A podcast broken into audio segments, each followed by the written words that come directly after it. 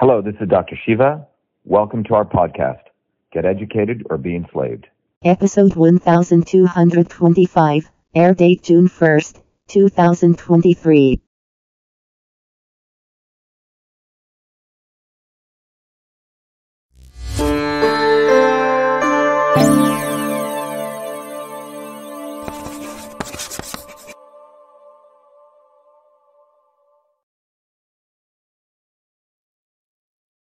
All right, good evening, everyone. This is Dr. Shiva Ayyadurai. Uh, this is our town hall. This is our seventh town hall. We've been doing rotating six town halls um, on a topic uh, that really defines our platform. Just to uh, be clear, we did the first town hall six weeks ago, seven weeks ago on healthcare. Uh, and our position is we have to strengthen our immune system. Then we did one on the environment uh, position being we need to eat local and healthy foods, and we taught people how to eat on a budget and identify local foods. That's really the environmental solution. Everything we do on our campaign is about offering solutions, not talking, talking, talking, and never delivering anything. Our campaign, all the way right now and all the way to election day, is going to be delivering solutions. If you elect me as president, I'll just be able to use a bully pulpit of the presidency to do more of it. But we're not going to wait to be elected president. This campaign is about offering solutions here and now. So on healthcare, we taught people seven weeks ago how to strengthen the immune system. Today, we're going to do it again, but we're going to do it in the context of a deeper political position of why we must repeal the 1962 Kennedy Vaccination Act.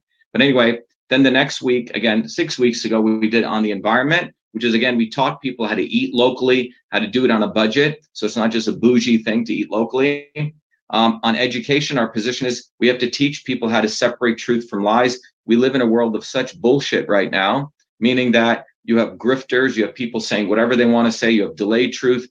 Um, but we need to teach people how to think. And part of that, we educated people on a systems approach. Again, uh, you can't get this from any other presidential candidate for that matter most universities.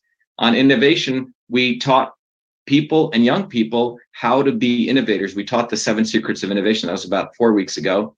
And then three weeks ago, we taught how you become a leader, the principles of leadership.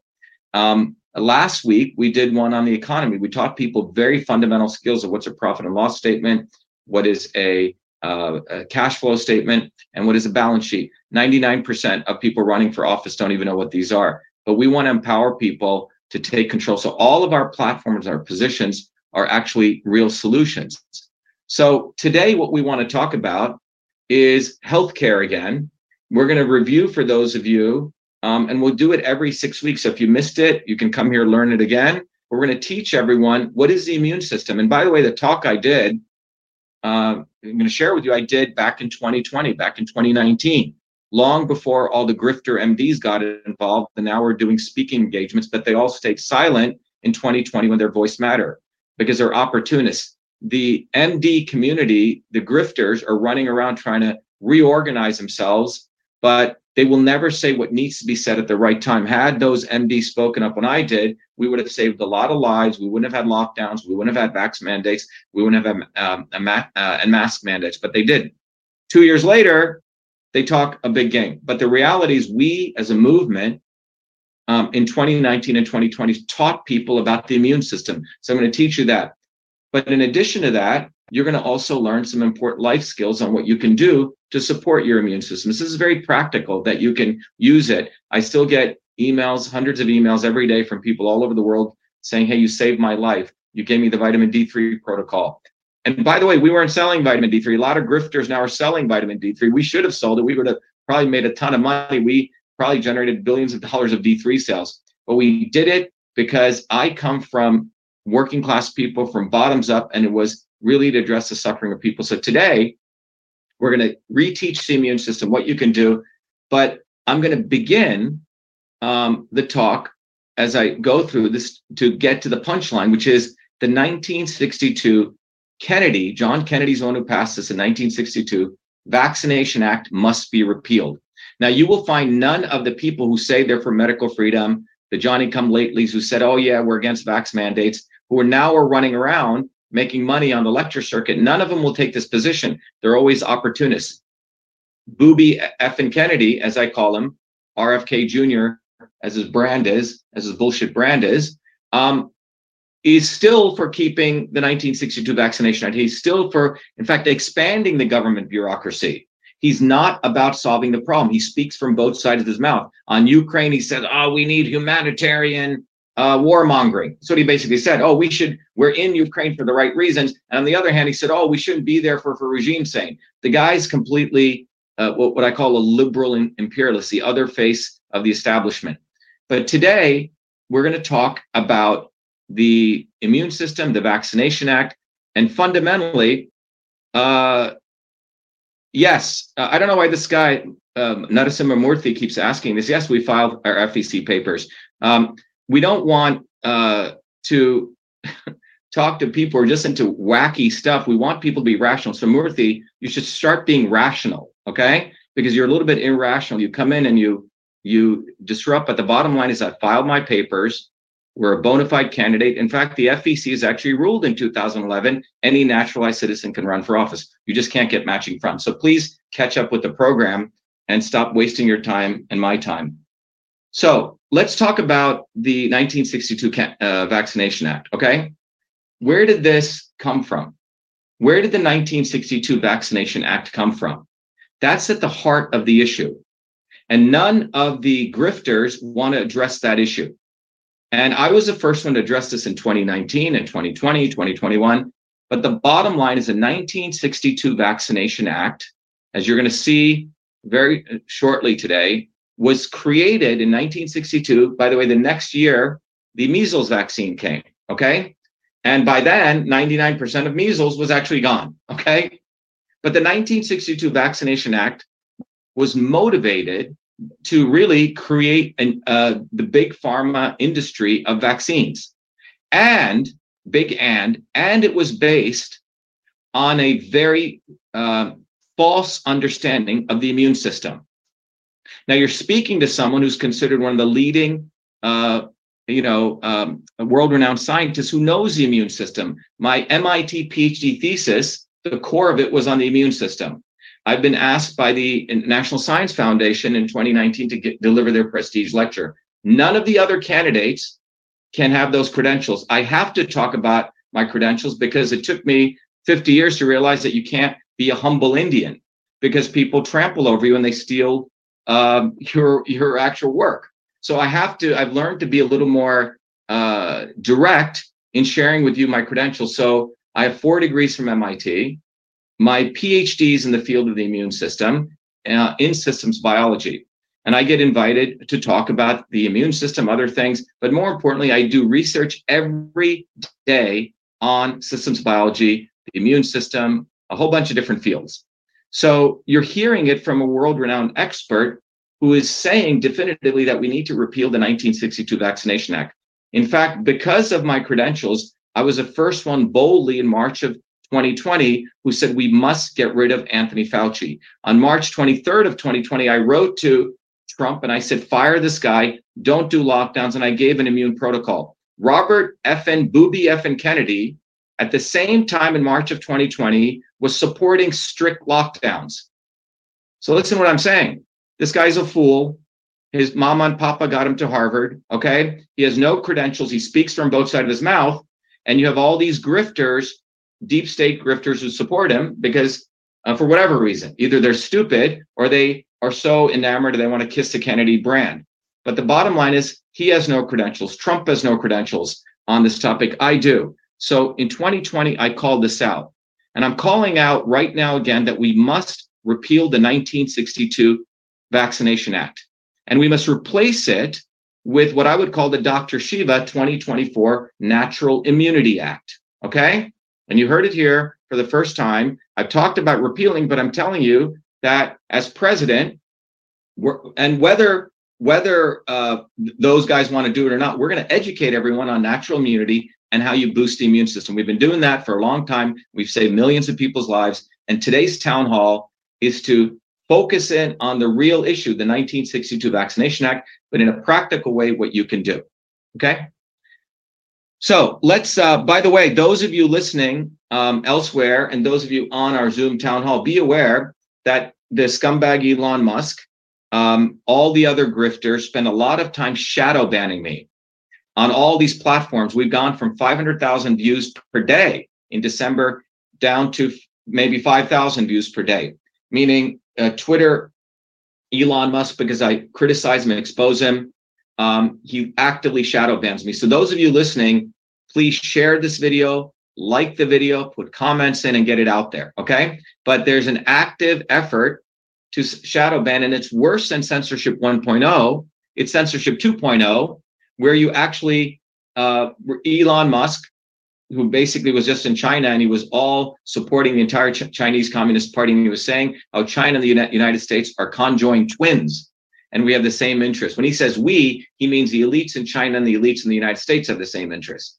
But so I ask you to retweet this, reshare it, um, uh, you know, uh, have people subscribe to it, comment on it. It's one minor way that we can get around the censors, and everyone you can easily do that. It's I, I expect you to do that as service to uh, what we're doing here today, and it's something any, anyone is capable of doing. Okay, so um, let's begin.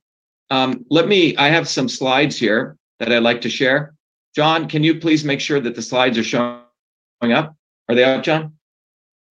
Yes, everyone can see them. Okay, good. And also on, okay. So this, so today, welcome everyone. We're at the town hall on healthcare. Again, we did this seven weeks ago. We're doing again, it's about how to strengthen your immune system. We uh, are focused on strengthening the immune system. Now, everyone knows that I'm running for president of the United States, and our campaign is paradigm changing. If people want to talk about Trump and you want to talk about uh, some other fool, please, frankly, uh, you don't need to even be involved in the town hall because you're wasting your time and our time, but you, are ready to do a paradigm change. And, and, and I'm telling you that we need a systems overhaul because both wings of the establishment, and what I mean by both wings, not just Republican, Democrat, but the obvious establishment, the not so obvious establishment, have basically destroyed the United States. And what do I mean by that? When I mean destroyed, I mean actually destroyed if you look at this graph going from about 1980 to you know uh, starting um, um, you know early 2020 what you see here is a life expectancy rate and this is something we're going to keep repeating every day on our campaign and from a health standpoint what you see is all these lines including the red line represent the life expectancy rate of all the different countries industrialized nations so if you were born in 1990 right here right? And by the way, the gray line is the average of all those life expectancy rates of the industrialized nations. And the red line is the US life expectancy rate since um, 1980. Now, so just to be clear, what that means is if you look at around 2000 right here, okay, that means if you were born in 2000, you would be expected to live by the central graph to 70, let's say 79 years. If you're born in the United States in 2000, you'd be expected to live around 76 years. Okay. So this is a, uh, a, a, the life expectancy, and they have a complex calculation behind this. Now, what do you see in this graph? What you see in this graph is something quite profound. Starting around a little bit after, maybe you could say 1984, all the other countries average are going straight up. The United States starts going wackadoodle in this direction, flat, then goes up a little bit, then down. But you notice it's deviating from the, the, the average of all the other countries. And in fact, starting this year, around 2014, it starts going down. So think about this graph and let this graph sink in. Because what it's saying, the greatest quote unquote nation in the world, the highest GDP, the biggest military power with all its wealth and resources is going completely directionally different than the other industrialized nations. And what is driving this, if you study it, it's not any one thing. This is before the quote unquote vax. You have all these vax now, uh, anti vax, um, you know, grifters. Well, this is before the vaccine. And it's not any one issue, it's a combination of many things. it's a combination of policies actually that started in the 1970s, which began um, with the Kennedy administration in the 1960s and the 1970s and, and, and, and Eisenhower administration, which basically allowed healthcare and big pharma and insurance companies start consolidating in 1970s. We, I can do a whole lecture on that if you want, but but that's not the goal here. We can we can do that. It started in the 1970s with the with the corruption of science. It started uh, where uh, healthcare systems essentially made doctors be keyboard operators. They don't even talk to the patient. It happened by the fact that uh, Democrats and Republicans allowed bi- uh, big agriculture companies to pollute the environment and so on. Uh, genetically engineered foods. It's it's not any one thing. So don't try to put it on any one thing. This is a fundamental systems issue. But what you see is this is not any one party causes. It's both parties. It's the policies of politicians, the silence of celebrities in Hollywood, the talking heads who hit all this, and all the academics. All of those people, if you know anyone who's a big name in academia, in Hollywood, in media, and politics, they're all to blame for this because they were all part of this. Now, my position is all of this stuff. Um, you know, I was just, uh, I was just, um, I do a lot of research on aging, cancer, a whole bunch of immune systems. But what you will find out when you really study this at the molecular systems level is that if you talk about a disease like Alzheimer's, well, some people get it, some don't. If you talk about osteoarthritis, some people get it, some don't. But when it comes to aging, we all quote unquote age. Everyone's aging. So the molecular systems that control aging are across all types of humans. It's not like some humans age and others don't. But most importantly, you find out that the control factors of aging are the immune system. If you look the immune molecular pathways, they're directly connected to aging. So if you want to um, live long and prosper, which is what our campaign is about, live long and prosper, you must support the immune system. You can write that down. If you want to live long and prosper, if you whatever you do to support your immune system, develop resilience, you're going to live long. Those people who destroy their immune systems, they're not going to live as long. And and it's not only the people, there are many exogenous factors. Okay, so I hope that's clear. It is the immune system, which is the operating system of your body. So I do a lot of research every day, whether it's periodontal disease research, whether it's cancer research, whether we're studying osteoarthritis, uh, uh, skin issues, all of these come down to the immune system. So if you want to strengthen yourself, strengthen the immune system. And you're going to learn how to do that today. Okay. And you're going to learn why we have to repeal the Kennedy Vaccination Act, those of you joining. So let me go back to this. Um, so now, so this is, you know, prior to COVID. Now watch what happens. This is what happens when after 2021, okay, this is 2021, it declined massively and the decline started around here. Why, why did this happen? Well, guess what? During all these years, the American people's immune systems were destroyed. So when you had a quote unquote pandemic, okay, all the obese people, all the people with pre-existing conditions, they crapped out because their immune systems were not resilient. And this is where we're headed. So if you're alive today as an adult your children in America are going to live less than you. Again, let that sink in. Now, who's responsible for that?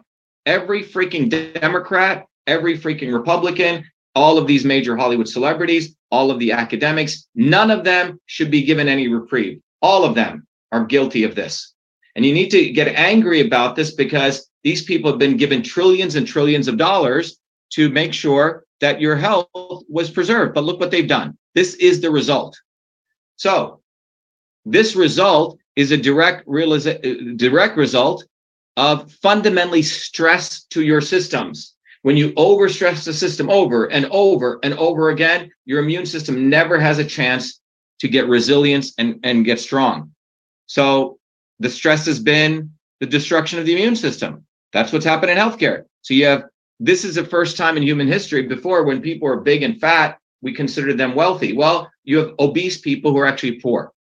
In the environment, citizens cannot get healthy foods right now.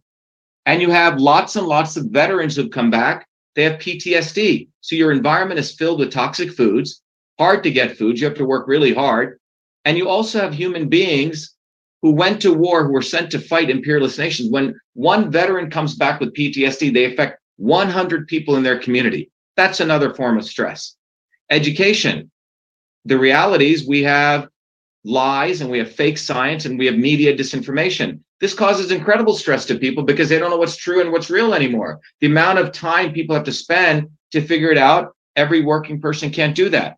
Innovation. There is really no innovation. I'm sorry, Elon Musk is not an innovator. He's never innovated really anything. What he does is copies other people's stuff or puts his name on companies. That's not innovation. And we exist at a point in history that people do cannot think, they do not have life skills. People don't teach home ec, they don't teach shop, they don't teach basic life skills. And the average millennial doesn't even know how to use a tool. All right. So we live in a very interesting world where that causes stress because people are graduating. They think they know it all, but they know nothing. And you have huge issues with where you don't have skilled people in the in in the uh, in, for jobs. Governance. We have corruption, left and right, censorship. We have lobbyists and we have insiders, and that is and that causes significant stress to people. And when it comes to the economy, the average American today 80% of Americans only have $400 for a rainy day in the bank account. We do have massive income inequality, which is the source of most issues. 600 billionaires in the last uh, during the pandemic made one, 2.3 trillion dollars. Trump printed 6.9 trillion and sent it up to them. And again, getting back to PTSD, you have all these people have all sorts of anxiety issues, depression issues, veterans, and this significantly affects the econ- economy. So when you look at it from a systems issue, it's not any one thing. Okay. It's a number of things that have created this. And this has been brought to you by Democrat and Republican. So if you're an American and you're saying, well, you know, Dr. Shiva, why are you running? You know, independents don't win. My thing is, are you going to keep repeating this? Are you a hamster running on a Habitrail? Are you a dumb dog chasing its tail? Because you have no choice. We need a fundamental systems change. And voting for the lesser of two evils is what got you here. This is what happens when you participate as a citizen only once every two to four years. You get this. So look at this graph. And if you want more of this, then vote for the other idiots. Keep voting Republican or Democrat. But if you want a systems change, then get your butt off and understand that we've created a movement for truth, freedom, and health. Our campaign is a movement for truth, freedom, and health. Right. So this is where you're going to go. So this is what's caused you there. My background, many of you know I grew up in India. I'm a naturalized citizen. And yes, I can run for office. A lot of um, ignorant people do not understand the Fifth and Fourteenth Amendment. They also don't understand in 2011 the FEC has already ruled if you're a naturalized citizen, you can run for office. You just can't get presidential matching funds, and we're not here to make money um, in that way. But I grew up in India. I was born in India, I, uh, and these are the scenes that I grew up in India. Very mixed scene. But I also grew up in a small village in India, which had these scenes. At least a third of my life was spent there. And my grandparents were poor village farmers who worked their butts off all right. Not like the Kennedys who, you know, smuggled in liquor all day and who sat there on trust funds. Not like Trump who has a gold, golden plated uh, toilet seat and bangs whoever he wants and pays off people. Right. That's not where I come from. I come from everyday working people, same people in New Jersey. Okay. People work hard. My grandmother was a, a woman of service. Not, she plant worked 16 hours a day in the fields. On weekends, she'd be in this dress and she would be the local village healer people would come to their, them she would look at their face and she practiced an ancient system of medicine and because in those days the quote unquote western doctors didn't come there but i saw her at, at, empirically heal people and i was fascinated how this woman with no degrees was able to heal and but i also grew up so i was fascinated with medicine but i was also very very fascinated with politics because i grew up as a low caste quote unquote um, um, quote unquote untouchable which means people actually wouldn't touch you because we were considered the low caste in this very oppressive Indian caste system. So I wanted to understand politics. So I studied all different kinds of politics, be it Lenin, be it Malcolm X, be it Che Guevara, uh, be it Thomas Paine. I was wanting to consume as much as I could understand, right? Whether it was left, right, everything. And that's as, as a video shared. So that's the environment I grew, grew up in because I was interested in politics and medicine. When my family came here, to the United States because of, I knew the immense opportunities the United States had. I worked very hard. By the time I was 14, I was accepted to a special program at NYU. This is a little newspaper clipping that invited 40 students. I was one of the 40 selected in the entire United States. I graduate uh, used to take the train as a 14 year old kid at five in the morning to New York, and um, studied uh, uh, computer science, seven pro- uh, languages. I graduated from that top of the class and then I had a very interesting opportunity to work full time while in high school, while a ninth grader, 14 years old, in high school in the heart of Newark, New Jersey. Um, I was given a full time job as a research fellow. And my job was what you would call AI. I was looking at why babies were dying in their sleep, looking at sleep patterns and trying to figure out if I could calculate um, a pattern when the baby would stop breathing. This was what you would call quote unquote pattern recognition or AI. While I was there, so I have I have had a medical background since Jesus 45 years now, 14, always in medical uh, environments. But I also learned systems. Some of you may know the old-fashioned inter-office mail system, the inbox, the outbox, the folders, the memo, the inter-office mail system. I was asked to convert this entire system to the electronic version at a time when all the quote unquote internet nerds of the time thought it was impossible to do. But I, as a 14 year old kid, converted this entire system into the electronic version, wrote 50,000 lines of code, inbox, outbox folders, everything we see in modern day email systems, named it email as a 14 year old, and was recognized um, and got the first US copyright at a time when copyright was the only way to um, protect software inventions. In fact, all of this went into the Smithsonian, and the rest is history.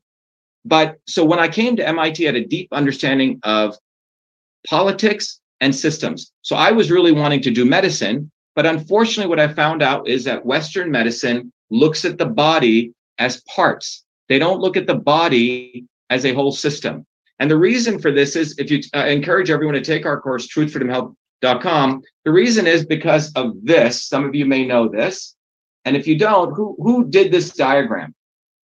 The woman who did this diagram was called Florence Nightingale. Florence Nightingale wasn't just some nurse who cleaned up, you know, crap in a, a hospital and took care of people as we were taught in grade school. Florence Nightingale was a member of the Royal Society of Statistics. She is really the creator of the modern healthcare system.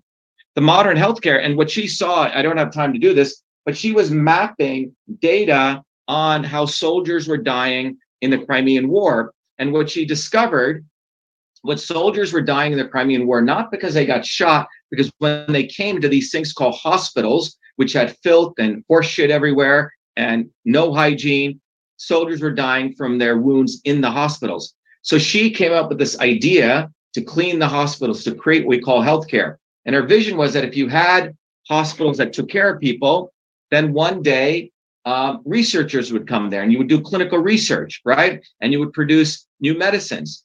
And but you have to understand when Florence Nightingale was was doing this, this is coming out of wartime. This was about putting a soldier back on the field. Foundations of Western medicine, starting at this time in, in 1855, come from the goal someone is shot, a crisis, we got to put the soldier back on the field. That's where Western medicine comes from. It is phenomenal Western medicine if you're all screwed up, if you're in 10th stage cancer, whatever it is, you got in a horrible car, car accident, knock on wood, that doesn't happen to anyone, and you need surgery and those. It's phenomenal when you're in a wartime situation, but it knows jack shit about uh, prevention. That's not what it was designed for. It was a completely different system. Therefore, um, when I I realize this because um, MIT uh, and Harvard and all the major medical institutions do not view the body as a system, in fact, they don't even have a language. You go into medical school and you say, I want to be a neurologist. I want to be a, a gastroenterologist. I want to be this specialist. And in fact, these specialists, none of them learn nutrition. Maybe they get five hours, 10 hours of nutrition. They don't learn this because Western medicine was not created to prevent disease. It was created when a dis- disease comes, let's make money off of it, let's profit off of it. But remember, it came from wartime medicine. Okay. It came out of the Crimean War. That's where it came from. All right. And by the way, go to truthfreedomhealth.com, become a warrior scholar, and you learn a lot more fundamentals. But anyway, so when I came to MIT, I was deeply interested in understanding the body, but I found out no one took a systems approach. And I also uh, found out that the entire system of drug development, this is back in 1986, that I knew was in massive peril how pharmaceutical companies develop a drug. And by the way, all these people just say big pharma, big pharma. They don't understand what big pharma really does. Big pharma is sitting on a innovate uh, on a development model that is completely bankrupt. They have a new compound, they do test tube testing, then they kill a bunch of animals. This takes six years. Then they do human trials. Well, this entire process is not producing any viable drugs anymore. 20% entering phase one trials don't even make it. So pharmaceutical companies year over year have been losing money. They've been tanking. And anyone in academia, anyone in the industry knows this. Pfizer, by way of example, $65 billion in revenue in 2012. By 2019, um, 20, they were only down to 45, 40 billion. They've lost 25 billion. Freaking Trump did Operation Warp Speed, made sure they made 80 billion, right? And all the Democrats and Republicans supported him. And then in 2021, Biden comes in and then they make uh, 100 billion. You see, the pharmaceutical model is busted. It doesn't work. All right. Um, so, in fact, the way they create pharmaceuticals is imagine we used to build planes or you come up with a new design akin to the new drug and it fails, you say, oh shit, it failed. And if it succeeds, then you try to act smart and you try to explain why. It's rationalized drug development. And if you go deeper, you find out all of academia's view on how you look at the body or any system, if the elephant represents a whole system, you got all these scientists in, incentivized to not solve, not see the whole elephant. They work on parts of the problem. They get grants. They win Nobel prizes for that. Um, and if they ever work together, they'd get something that not, doesn't look like the elephant. All right. So you have fundamental problems in science, which has now become corrupt. You have fundamental problems in the pharmaceutical process. You have fundamental process in the funding. It's not any one thing again. Okay. So having realized this, I ended up pursuing many degrees in engineering. Engineering seemed like much more of an honest field.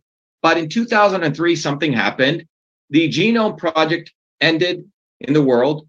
We went into the genome project thinking a human being was more complex than a worm, and we must have about a million genes or 100,000 genes. By the time it ended, we only have 20,000 genes. Well, this flipped biology on its head because all these biologists working in their little silos thought more genes, more complexity. What turns out that we have the same number of genes as a worm. In fact, plants have more genes. So this led into a very, very important field called systems biology in 2003. And systems biology said if you're going to understand the whole, we have to interconnect systems, genes and proteins and cells and tissues. And that's um, got me very excited. In 2003, I was running an AI company in the email space. I came back to MIT and my advisor said, Shiva, there's a big problem. Imagine if we could mathematically model the whole human cell, all the chemical reactions. If we could do that, then we don't have to kill animals. We could discover what medicines worked long before we even spent time on them. And by the way, a chemical pathway looks like this. These are these little chemical reactions. And these chemical reactions are encoded in paper. So if you read 20,000 papers on cancer, all of them have a little piece.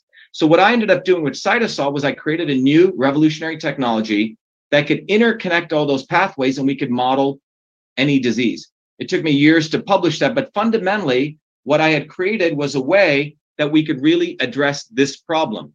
And more importantly, if you look at it this way, this is the old fashioned, decrepit mode of creating products.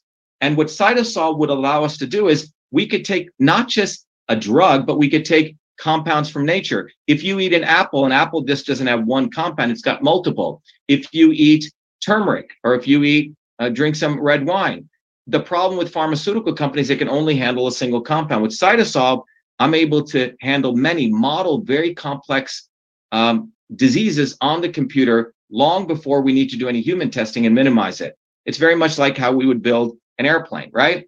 Uh, we don't just throw a pilot in, we do wind tunnel testing, etc. And CytoSolve has now become over 16 years. I've built this by myself. Again, you're talking to an engineer and a scientist, not some politician, lawyer who bullshits you. All right. Those are the credentials. And we've created a way now we're going after every major disease on the planet. For example, in neurovascular disease, uh, we've literally created a way, we have created a, a, a way that we can look at Alzheimer's and ALS, all the neurovascular diseases in a fundamentally new way. When I came up with this proposal with my colleagues at USC, people thought it was crazy and we had to defend ourselves and it did get published in the number one uh, journal in neuroscience in the world and then when it comes to heart disease we have figured out how blood flows through the arteries how how you get nitric oxide production and we can do this at the molecular systems level and our models are so this is the model prediction that's actually in the wet lab so this was important because we have shown that cytosolve's uh, models work the other thing is when it comes to cancer, a paper came out saying if you're going to solve cancer, you have to um, do combinations, which means food, right? And uh, my thesis was the only one cited in there as the capability to do this. We took this and we modeled all the molecular pathways of pancreatic cancer. And we did this for not for fun as a proof of concept. We discovered a combination therapy on the computer and we got it allowed by the FDA. Now, this is important. It's not that I want to work with big pharma, but or the FDA, but getting their seal proves that even with the big guys, our technology works. But 99% of what I do is in the natural product space. Like, for example, this, what my grandmother used to do when she used to take maybe curcumin and mix it with some grapes. With CytoSolve, we can mathematically model them and figure out the right combination. So here you, you find the right combination of turmeric and grapes that can lower inflammation. Anyway, that's my background. So when I look at this graph, uh, I, it really annoys me because we have a bunch of idiots who've been bamboozling the American public, not only for the last five years, not only for 10 years, but nearly 60, 70 years. So when you look at this graph, you have to ask yourself, why are you voting for any of these numbnuts? Why are you doing that? And why are you have the gall to ask me, oh, Dr. Shiva, are you running as an independent? You can't do anything. No, you have no choice but to vote for someone like me. Otherwise, you're you and your children are going to be dead sooner. If you want to suffer and die sooner, continue the same old path. But if you want to live, live long and prosper, you got to vote Shiva for president. Period. Unless you want to be, uh, you know, abusive to yourself. All right. And the concept of voting for these idiots is no different than Charlie Brown running down, thinking Lucy's not going to pick up the ball, and every time she picks up the ball, and he falls flat on his head. Okay.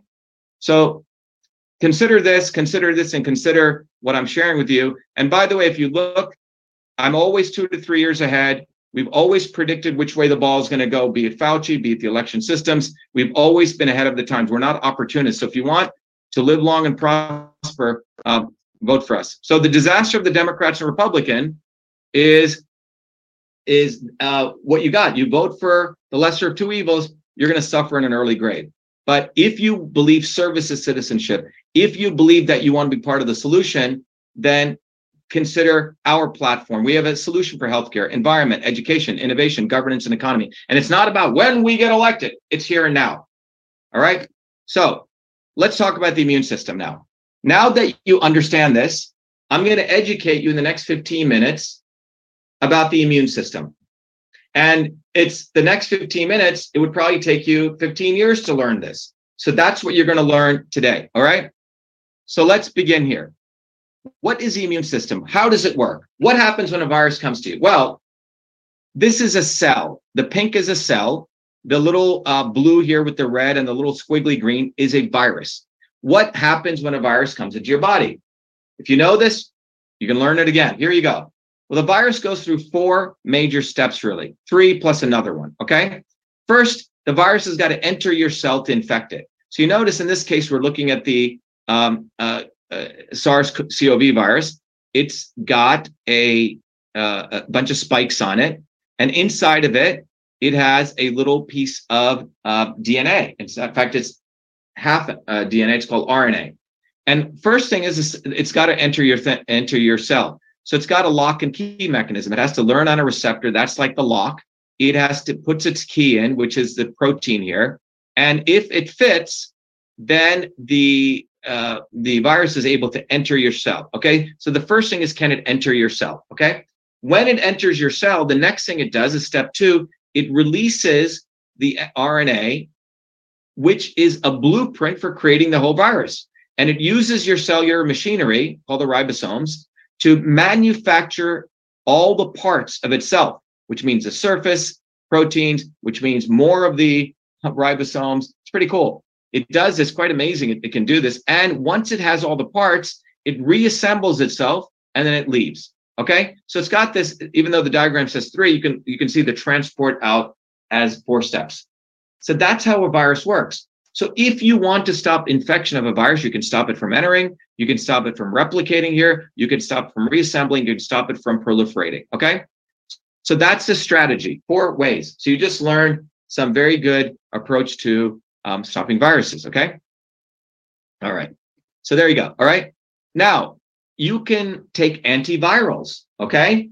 Antivirals stop the replicate, it stop the inhibition, they stop the nucleic acid replication, they stop the assembly, or they stop the transport, as I mentioned. And there, and nature has many, many amazing virals, antivirals. One of the things I recommend um, is if you ever feel a cold coming, and you can ask your doctor because I'm not supposed to give medical advice, right? But if you ever feel a medical, uh, uh, or if I, whenever I feel uh, something scratchy, I immediately will take an entire bulb of garlic, slice it up, slightly roast it, and saute in a little bit of ghee or butter if you don't want to use that, something slight like that, and I put it in a simple piece of bread and eat it, but a lot of garlic. A recent report just came around saying the power of garlic, but I've talked about this for years, but it's a simple thing because garlic has some very powerful substances which actually stop, it's an antiviral. Okay. Now, let's talk about the immune system. All right. So now you understand broadly how a virus enters. Let's talk about the immune system. Now, what I'm going to share with you about the immune system, the first part of this discussion is the concept of the immune system that existed in 1915. 1915, write that day down, 1915. But that concept of the immune system was used in 1962 um, as a basis of the 1962 Kennedy Vaccination Act. Okay? So think about what I'm saying. It, the science of 1915 was used to pass the Kennedy Vaccination Act nearly 50 years later. And the Kennedy Vaccination Act created all these groups and all these agencies, massive amount of regulatory framework, all these bureaucrats got created from the 1962 Kennedy Vaccination Act. And that Kennedy Vaccination Act basically, John F. Kennedy, when he signed it, he basically said government could enter your body. They could dictate to you what happens to you, your kid's body, based on a 1915 understanding of the immune system. Everyone getting it? This is why the 1962 Vaccination Act must be repealed. And you'll learn. Now I'm going to share with you some details so you can share it with your friends. By the way, those of you joining, this is Dr. Shiva Ayyadurai. I'm doing a live stream on why the 1962 Vaccination Act by Kennedy must be repealed. I'm challenging all these grifter MDs to take that position because right now they it took them three years to say, oh yeah, the mRNA vaccine, we shouldn't have mandates. They didn't say shit in March of 2020 because they were profiting from being quiet, and now they're profiting doing lecture tools, acting as though they're against the establishment. These people are seriously evil people. So here's the ante up to them. If you're serious, then join me and join my platform, join our campaign to get the 1962 Vaccination Act repealed. That's what we're going to do. So why? It's all comes back to basic science. It's not politics. The initial understanding of the immune system was that the immune system had two components, the innate immune system and the adaptive. That was just two boxes. Okay. The innate and the adaptive. Well, the innate immune system involved is everything having to do with your physical skin, everything that your body, the innate immune system is everything that's your first line of defense. So you're sitting there, you know, it's your, uh, uh how can a virus enter your eyes, your throat, your nose, your skin? It's uh, your ears, everything your your body faces outward, your mucous membranes, your throat, all that kind of stuff. Okay. So the innate immune system has all sorts of things that try to fight off the virus. It's the first pass, right? It's like a bunch of Marines. If they see an invader coming, they just start shooting. The adaptive immune system is a part of your immune system, which says, oh, let me create a sharpshooter to take out this particular terrorist. Okay. Very specific. And those are called antibodies. All right. So the innate is the early stage, the adaptive is the late stage. And if you think about it, if you just look at this column, the innate system is primitive and broad, and you can look at all the features that the innate immune system, for example, has no memory. The adaptive immune system does. That's what's called an antibody, right? The innate immune system is fast within hours. The adaptive immune system is slow. It takes days and weeks. So that's why it's very, very important when you feel something coming, you support your innate immune system and have proper uh, vitamins, support, you know, rest, etc.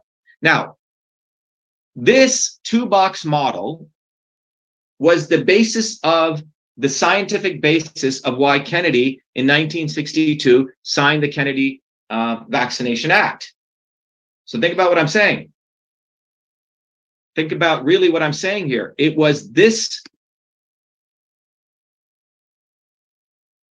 notion in science from 1915, how your immune system worked, that was a basis of John F. Kennedy creating all these agencies, which are absolutely corrupt.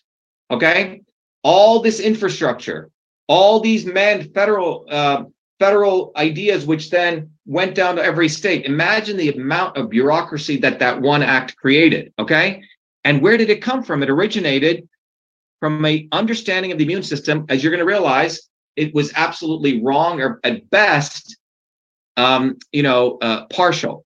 So this was you have the innate system and you have the adaptive. So when a pathogen comes to you in your eyes, your nose, your ear, someone sneezes on you, first your innate immune system is activated in the first few hours. And then later, if your innate immune system can't take it out, your adaptive immune system comes in and it creates antibodies. Okay. So this is a two compartment model of the immune system. And by the way, I've talked about this in 2020, 2019. We educated millions of people, hundreds of millions of people on this. Okay. I didn't see any of these grifter MDs there supporting us. They were sitting there quiet, um, not doing anything. And the idea was that a vaccine would go right to your adaptive immune system and it would create an antibody. Voila, you're all done. Okay. So you would short circuit the innate immune system and you should be happy because you're going to generate antibodies. Everyone understand? That was a basis of the entire 1962 Kennedy Vaccination Act. It was based on this rudimentary under 1915 understanding of the immune system. Okay. So based on that, you have uh, vaccines, vaccines. By the way, the next year, the measles vaccine came. By the time the measles vaccine came, 99% of measles was gone because, again, I encourage you guys to take the course. I don't have time to go through this. It came out because of a fundamental reason, because there was mass movements in the United States. They demanded infrastructure, and it was the infrastructure, clean water, all those things, getting rid of child labor, that really reduced hygiene, that reduced, you know, um, uh, these infections. It wasn't, you know, the vaccine. All right. Now, for my PhD work, I discovered, or not discovered, brought into this systems approach, um, the interferon system. The interferon system, which no one talks about, most medical students don't even learn this. Um, most medical doctors don't even know about this. They typically learn this.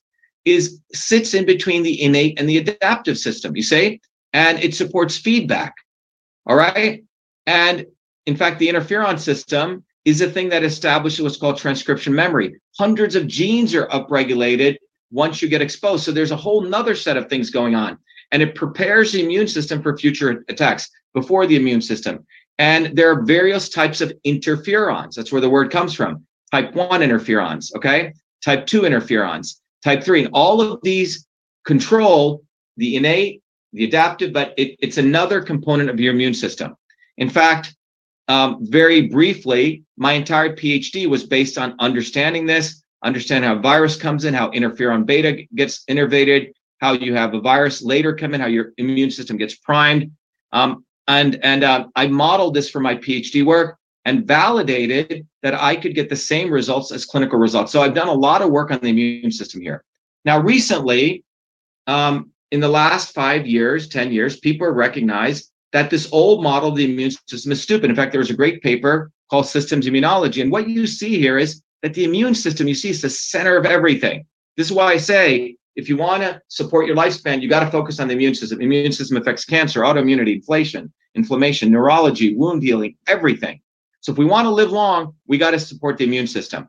In fact, in that paper, they say said, hey, the old, the entire immunology metrics that we have today was based on 1915 and maybe went some upgrade and a, little bit of a change in 1959, but it's time for an upgrade. And that upgrade is what I was asked to present as the prestige lecturer, which is a very big honor at the National Science Foundation. So again, um, not to be arrogant, which some of these grifters don't like because they don't like your credentials. They have nothing and they hype up nothing. But in my case, the reality here is I was invited to present at the National Science Foundation the modern science of the immune system. And what comes out of that is not only this model, but this entire new architecture. You have the adaptive, you have the innate, you have the interferon, you have all those amazing bacteria in your gut. You have around 380 trillion viruses, 60 trillion bacteria. You only have 60 trillion cells, and your gut and your brain are connected.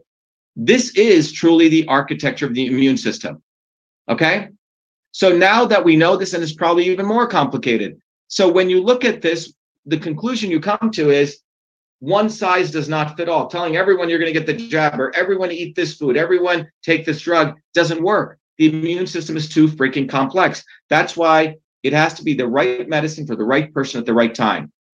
Okay? People have to figure out working with their doctor or their healthcare provider what's right. Government should not be mandating this. There should be no vaccination act. But what actually happened? The Vaccination Act by Kennedy gets passed in 1962, Democrats and Republicans. People start getting injured, injured, injured. And people are starting to sue the pharma companies, and they should have been sued.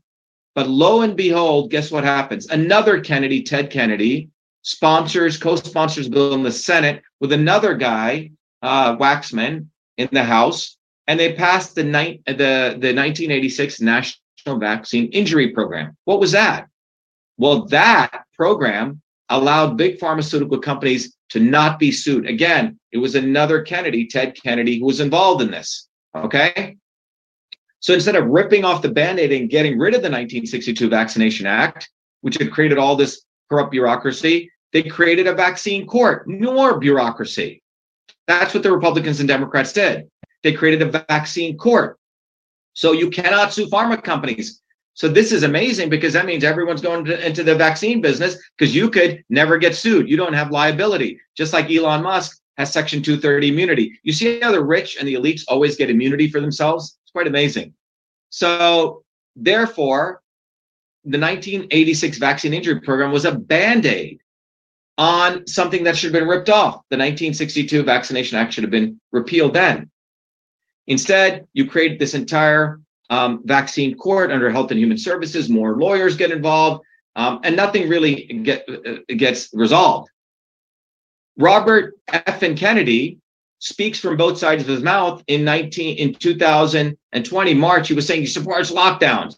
And then we have a video of him five years before that saying he believes in vaccination of all Americans, full vaccination. And then he goes to act as though he's a fighter, railing on all these corrupt institutions and saying, My solution is I'm going to get them to make safe vaccines. You see this bullshit? Well, how are you going to do that? You're going to create more bureaucracy. So one Kennedy created the 1962 Vaccination Act. Another a murderous Kennedy, murdered a woman here, got away with it, got to be senator. He created the 19 the 1986 National Vaccine Injury Program, made big pharma big, and this other foolish Kennedy acts like though he's anti-establishment, says he's going to go fight the the the the uh, the CDC and all these corrupt institutions. Yet over here, he said he believes in full vaccination of all Americans, but he's going to create safe vaccines. Think about what I'm saying. These people don't want to go to the source of the issue, which is what I just shared here.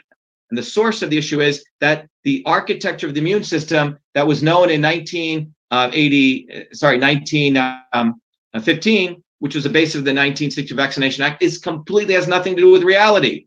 So when you look here, when a pathogen comes in, what is the difference between you getting a pathogen, your body, again, if you're strong, you have the proper nutrients, your body takes that hit and turns on all of these systems and it gets stronger, resilient, versus just taking the vaccine and you're just turning on the adaptive immune system. You see this? When you get a pathogen coming in you, it's like the whole orchestra comes in, everything lights up. But when you get the vaccine, you may be getting antibodies, and we're finding out many of these antibodies don't last, right? So that's where we are. So, and the reality, the risk and the benefits were never really done. All right.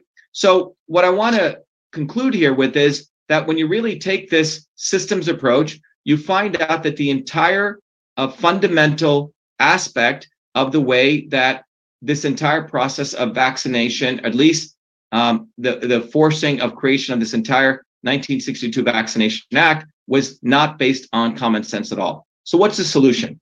Let's talk about the solution. Well, the solution is the following. All right, let me share this. The solution, if you think about the immune system, as having different inputs. That's what a system has and has outputs. Well, you can have various inputs. You can have viruses, stress, pollution, pesticides, unemployment, family problems, fast food.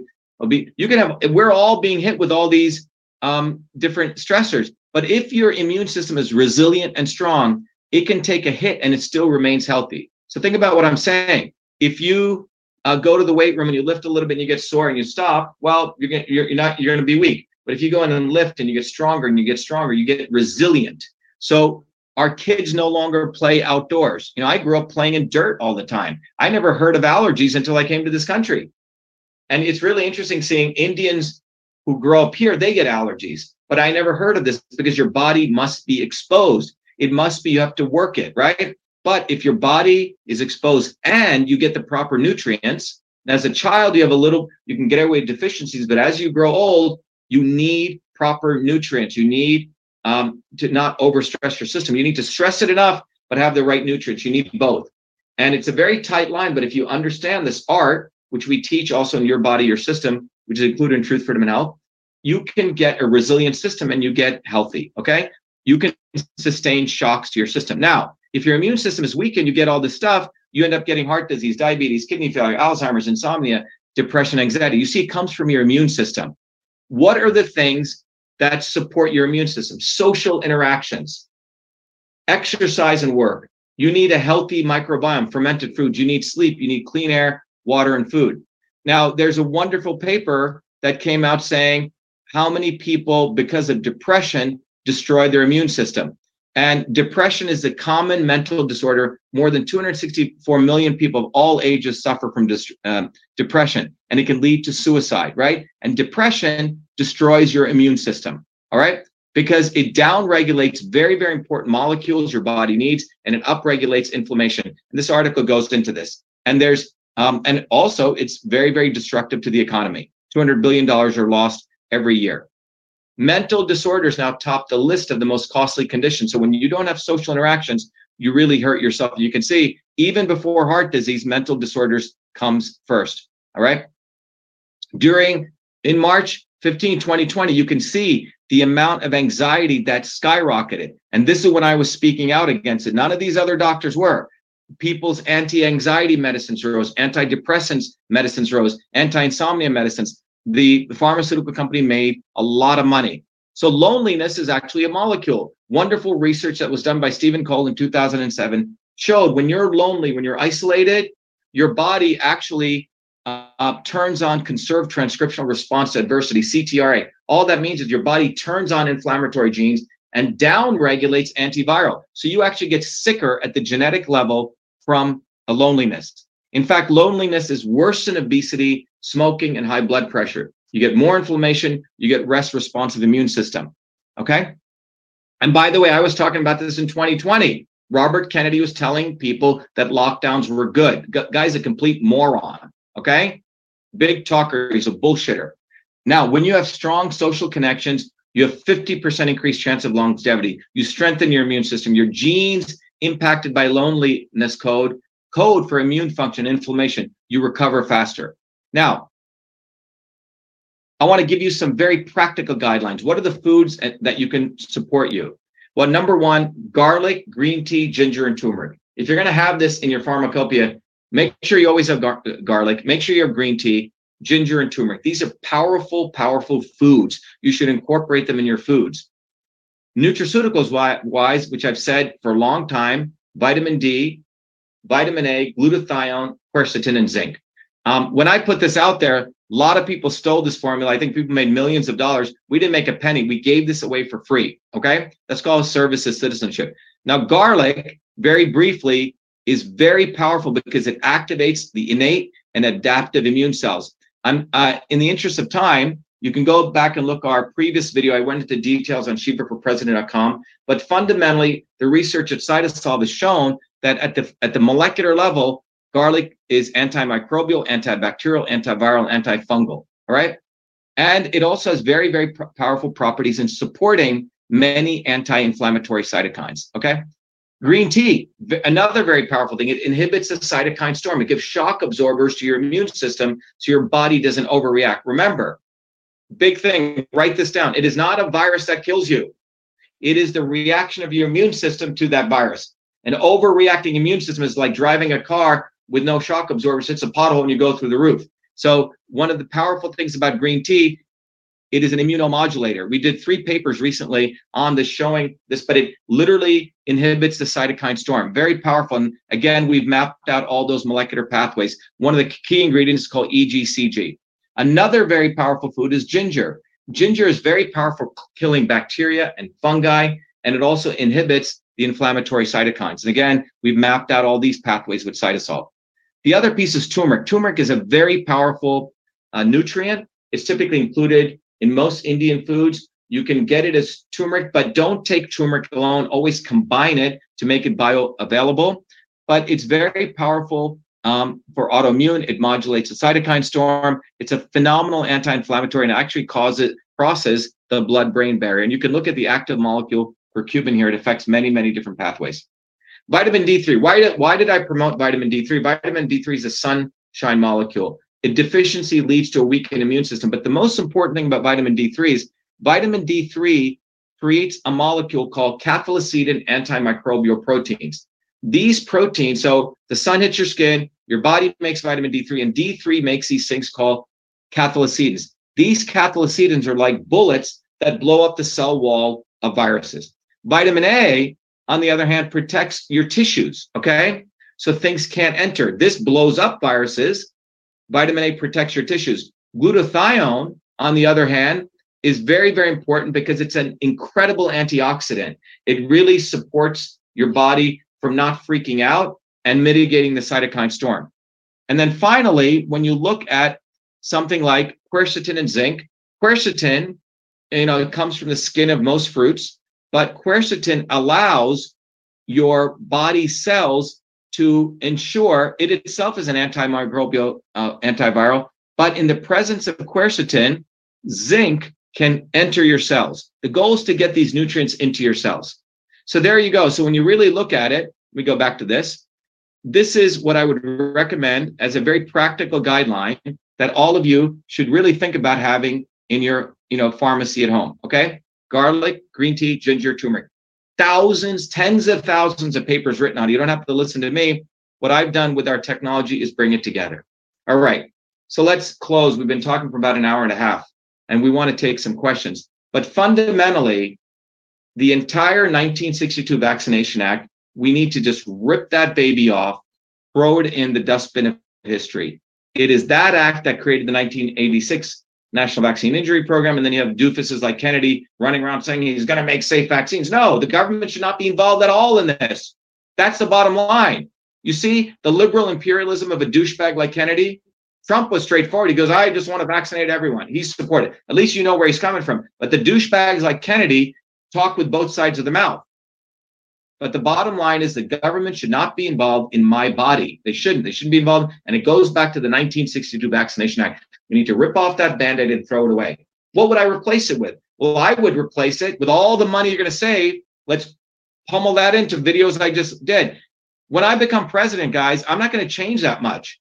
You will see me doing video after video using the bully pulpit of the presidency to educate people on natural immunity. We need the reason we have artificial immunity now, quote unquote, vaccines and drugs, is because we've destroyed natural immunity. So I would have the Dr. Shiva 2024 Natural Immunity Act. Write it down. The Dr. Shiva 2024 Natural Immunity Act to replace the stupid 1962 Kennedy Vaccination Act. And this act would take a fraction of all that, we would get rid of all that bureaucracy, and we would spend it to educate masses of people. And in fact, Let's take that money and give people uh, access to supplements. At the, all that money would save so much money that people would, poor people, middle class people, working class people would get the vitamin D3, all these nutrients at reduced or next to nothing. Okay, because we're going to save a ton of money. The Natural Immunity Act of 2024, Dr. Shiva Natural Immunity Act of 2024. So, but we must repeal the 1962 Vaccination Act. Thank you, everyone. Let's take some questions from our town hall audience. John, why don't you take some questions from people who have actual questions, not statements? Please uh, ask your questions. Go ahead, John. All right. Um, can people in Zoom please raise their hand if you have a question? Or just put it in the chat, John. People could put it in the chat too. And people, um, we want to go ahead, John. Um, I, I'll only see it in the chat if they message me. All right. Let me see what they I see here. Um,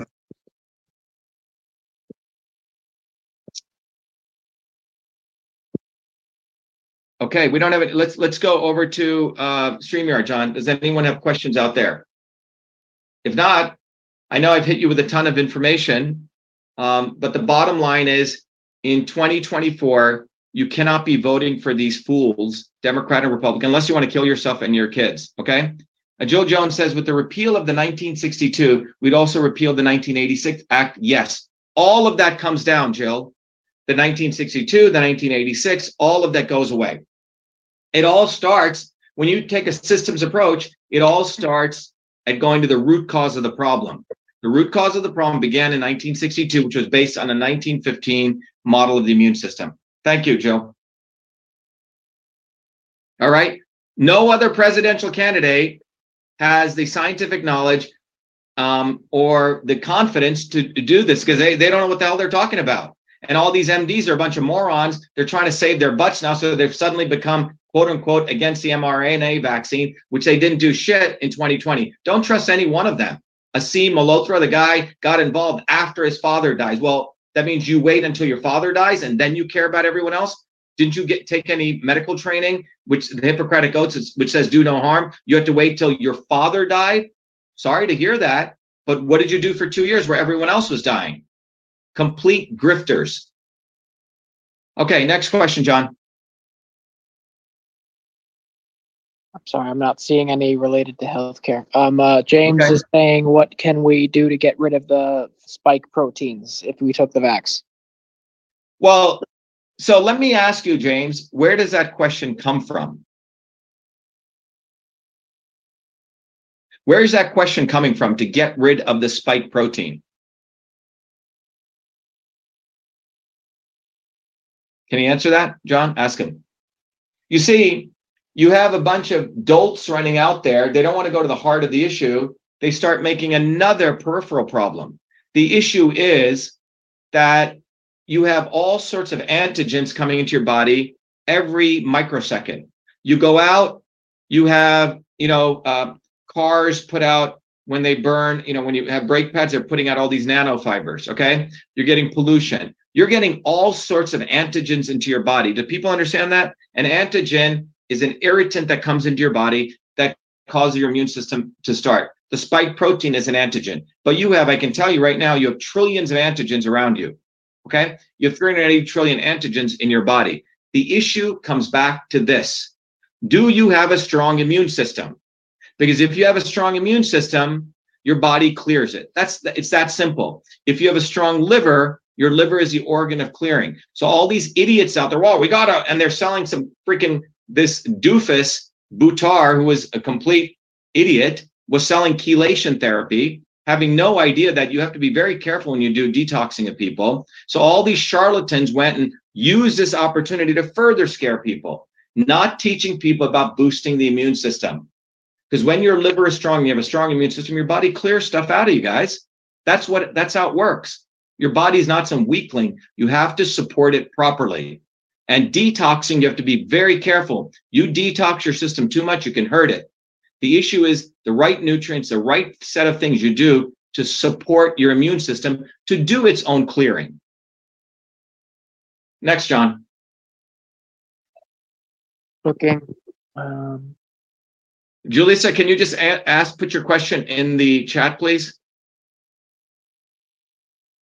John, is that how you want it? I I'd prefer they raise their hand so we can ask you, but Okay, um, go ahead. Ju- Go ahead, Julissa. Julissa, what's your question? Um, yes, Dr. Shiva, um, according to what you said right now regarding the repeal of the Vaccine Act, so would that be your, um, one of your main, uh, opening, uh, basically on your campaign? Uh, because obviously if we are, we are supporting you, I- I'm, I'm in full throttle to believe in that. Um, in reference to that, but what other issues would you be addressing as well regarding, um, besides the vaccine? Because obviously there's a lot of people that are very uh, obviously um not um on board with that but i mean besides the uh Well, well, the the core thing, Julissa, is to replace that act with teaching people how to do natural immunity. So the core of it that needs to be done, Julissa, is we as a movement are going to educate people that the foundation of your entire health is your immune system. Is that clear? Like when you rip it all away, all this other bullshit doesn't mean anything. Well, do we? I mean, I've done many videos on eliminating the GPOs and the PBMs and the healthcare system, but you see, that's not going at the heart of the issue. The heart of the issue is that the immune system of, of the American public, and for that matter, for the world, is being destroyed. Okay. So if you had Right now, what, what I, am I going to wait until I become president to help people, Julissa? No, that would be opportunist. I'm saying our campaign helps people right now. This town hall is helping people because your entire body, the operating system, like you have, if you have an iPhone or an Android, is the OS. The operating system of your body is the immune system, period. Okay. Everything else is irrelevant beyond that. So if you take care of your immune system, so the issue is we got to repeal the 1962 Vaccination Act. We got to make sure um, people learn how to take care of their immune system. And there's a whole array of things. That now leads to policy. You follow? We go to the root. One of them is repealing the 1962 Vaccination Act. The other is getting rid of GPOs and PBMs, okay? Which essentially have created a model where you have massive corruption in the entire healthcare system of distribution of medicine, distribution of the hospitals work. I've done a whole video on that. We, we can come back to that. But today's thing is about empowering people here and now. Okay. What can you do right now, Julissa? That's what we're talking about today. But on the healthcare side, there's many, many things. First of all, I'll give you another example. Doctors should not be forced. They're, the medical school requirement in the United States of having to go to undergraduate before you go to medical school should be removed. People are coming out of medical school with so much loans that they can't be family practitioners anymore. So they have to go and join a big hospital. And big hospitals, big pharma, and big insurance are all about keeping costs high. In the old days, you went to your local doctor, you paid him 25, 50 bucks, you didn't have insurance. And now we all pay 25, 50 bucks for the copay, and we have to have insurance. Okay. So there's many, many things I've addressed on healthcare, but today's was really to focus in on what you can do for yourself here and now. Do you want me to go on on other topics on healthcare? Is that what you want me to do?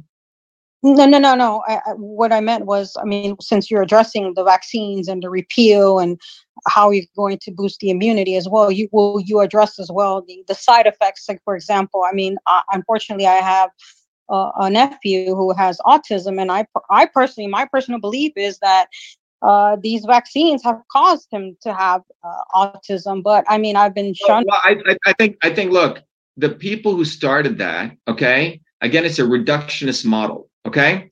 Do you understand that if you just go down that path, that you're missing many, many other things which cause autism? The yes. GMOs. You see, so what happens is all these people come on this game and then they raise money off of that, which is what Children's Health Defense Fund has done. Okay. It is not just any one thing. Autism is a multiplicity of factors. It's not any one thing. If you um, don't have proper social interactions as a young child and you isolate kids, that leads to autism.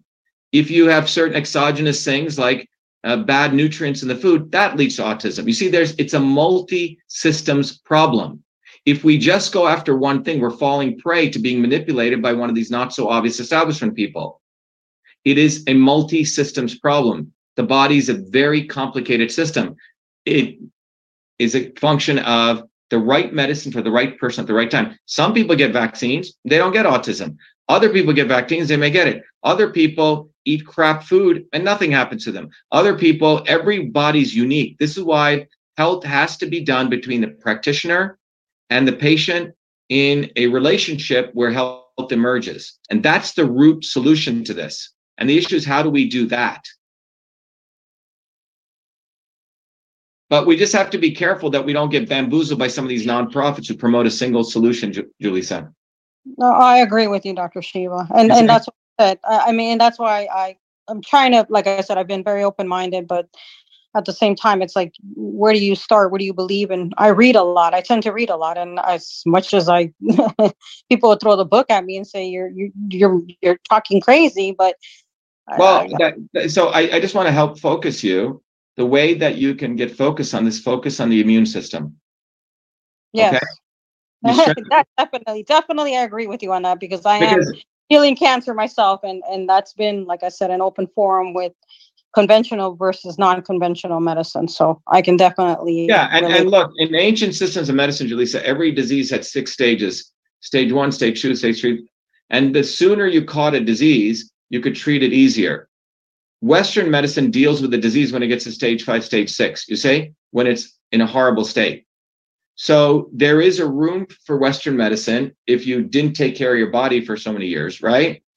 But if you want to take care of your body and boost the immune system, it's not going to happen overnight. A lot of people have destroyed their bodies for years. It's not like, oh, I'm going to take this pill, I'm going to eat, you know, green tea, I'm going to be fine. People have to follow a consistent lifestyle too. And that's why it comes back to lifestyle. And we have to have a governance system, a community which supports that. So this goes to the heart of the issue. I say focus on the immune system, and you get many solutions and you find many problems. Okay. Yep. Thank you. Thanks for your questions. Let's go to Anthony Robinson. Go ahead, Anthony. Anthony, you have to unmute yourself. John, can you unmute Anthony? Hi, Dr. Shiva. This is Anthony Robinson. Thanks for Yep. taking my uh, call.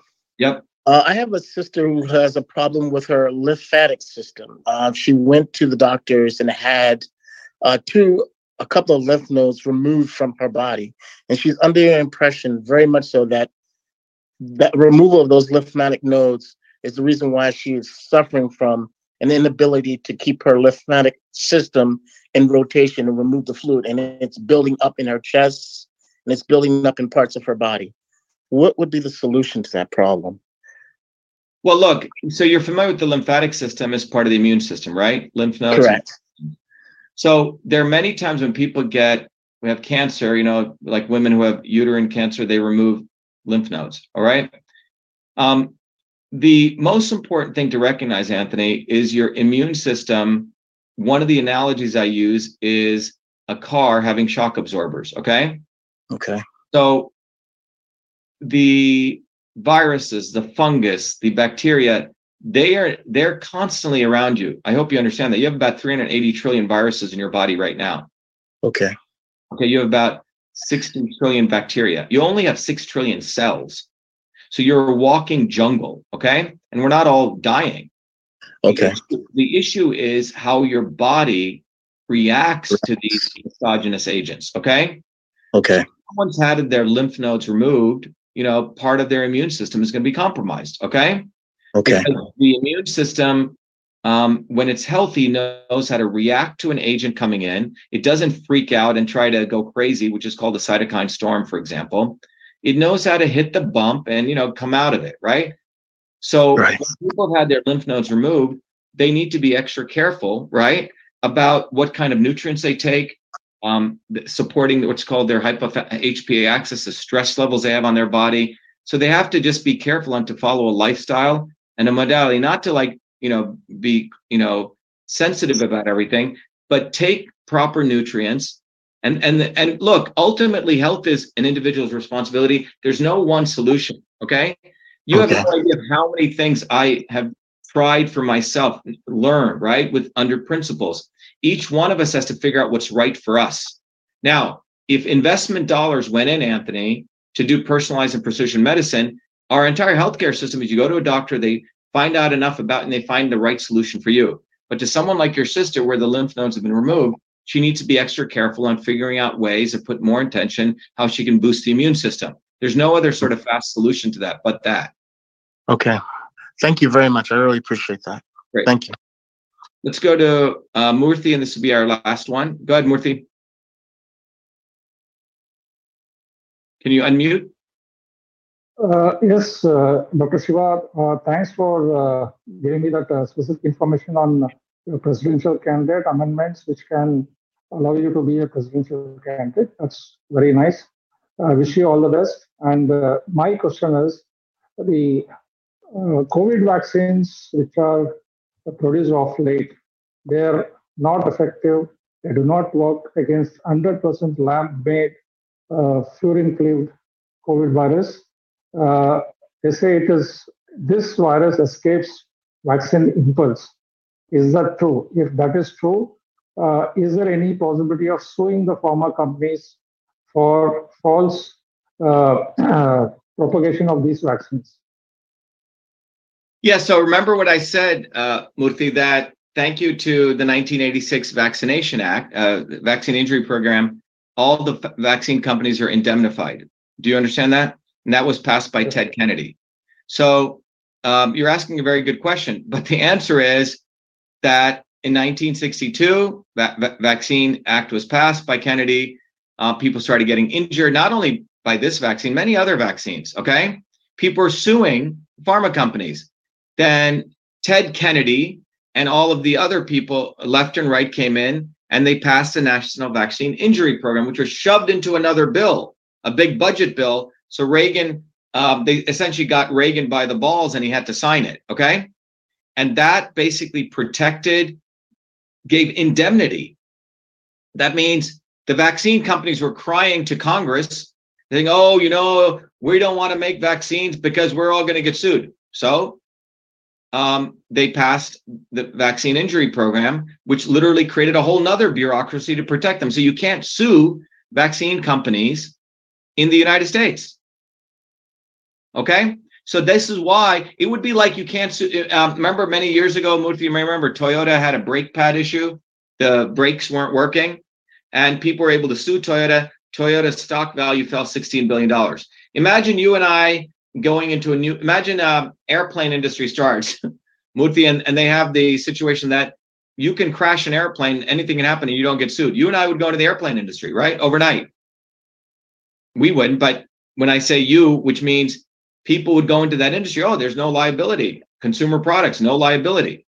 So that's the fundamental issue. Now the mechanisms of action that you're referring to um, we have to understand this that the entire creation of the mRNA technology platform, which is which is based on a very very rudimentary understanding of the genome. The genome we've only mapped out about five percent of the genome, which is what we call protein coding genes. Um, Gerald Fink, one of my former teachers at MIT, gave a talk about 10 years ago, and he said, you know, the other 95% of the genome is not just uh, uh, um, you know, protein coding genes, there's mRNA, silencing RNA, there's all these other ribonucleic acids, and they play very complex ways in feedback mechanisms. So when you create an mRNA and you inject it into you, we have no idea of the complexity of the reaction. So there's no risk assessment done on any of this, thanks to Operation Warp Speed. Okay. So the ultimate reality is a risk benefit analysis was never done. Um, the doctors did not speak up at the right time. All the same doctors you're seeing now acting like, oh, yeah, we're against it. Well, they didn't say anything in uh, 2020, right? So the mechanisms of action of mRNA and how it works. Um, on the one hand, people say, wow, this is pretty cool. You're using your own cell machinery to create proteins. But the feedback mechanisms, all the way it affects things is not understood. Now, when you come to the spike protein, you know, we're about to publish something um, is that we do know that the spike protein um, uh, causes blood clots. Now, the spike, and, and this has been um, this has been documented. Even if you go read the vaccine um, side effects um, among the the Pfizer vaccine, the uh, the you know the Moderna vaccine, and in fact the Oxford vaccine, um, which of those vaccines produces um, more prevalence of blood clots according to their own reporting. Do you know what it is, Murthy? Uh, it should be Moderna. Nope. It's the Oxford vaccine. It's the Oxford. Oh, okay? okay. Because what what and it makes sense, right? When I thought about this, because first of all, the virus itself has a spike protein. When the spike protein um, comes into you, um, no one has figured out the mechanisms. I think I have. The spike protein attacks what are called pericytes in your body, which is one of those papers I wrote with USC many years ago. The pericytes sit along the capillaries and they control the vasoconstriction, vasodilation uh, uh, of the vasculature. Okay. So if your pericytes are being destroyed by the spike protein, you're going to change your vasculature. Okay. Can occur in the brain, occur in the liver, occur in the heart. So the, the virus itself does this. Now, the Oxford vaccine is an attenuated form of the virus, but it has tons of spike protein in it. Um, now, according to the numbers that Ox, you know, the Oxford vaccine reports, it's like one out of I forget, it's it's like 0.01 percent or something, right? Moderna and those guys are actually less. But it comes down to a very interesting point. All the people barking at the mRNA vaccine, I really wonder if they all have stock in the Oxford vaccine. You follow? Even uh, uh, in India, they are producing DNA vaccines, which is even more deadlier. Zydus. Yeah. Well, the bottom line is this, okay? Um, what the way I look at it is um, from the data, if you're sitting here, okay, you're going to get this virus coming into you, and you know that's a percentage of people who can get blood clots from the virus. And then over here, you get the vaccine. Uh, there's a certain percentage indicate probability you're going to get the the uh, blood clots from that. And think about if you're an athlete who's on steroids, some of these people are pro, uh, have a higher proclivity for getting blood clots anyway. You follow what I'm saying?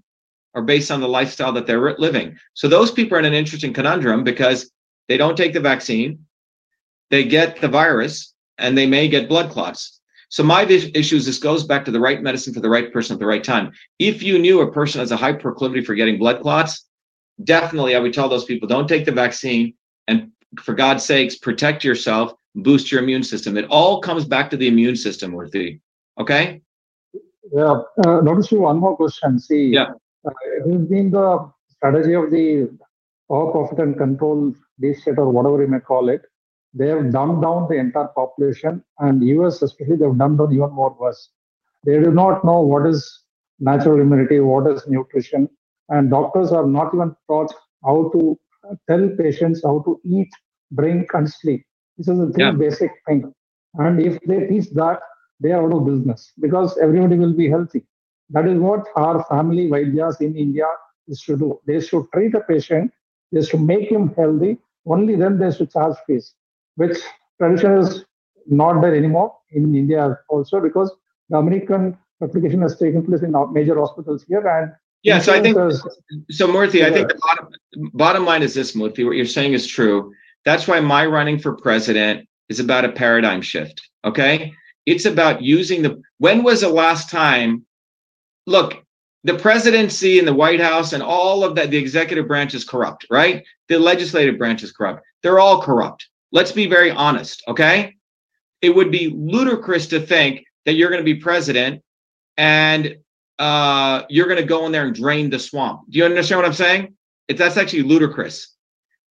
My view is we need to build a movement, and as a as someone who's a leader in that movement, having the bully pulpit of the of the presidency gives you access to do what we're talking about right here. Imagine having when was the last time a president of the United States imagine spent three hours like I'm doing right now using primetime TV and educated people for three hours how to improve their immune system, right? Think about that, Murthy. What I could do in one three hour session, what better than the National Institute of Health and better than any MD? You follow what I'm saying? That's a movement. That's paradigm changing. That's what needs to happen. But absolutely agree with you, Dr. You, you think, think, but but but you talk to the average. Yeah, I absolutely agree with you, Dr. Shiva. You're doing a massive revolution kind of sort of thing with this education series on health.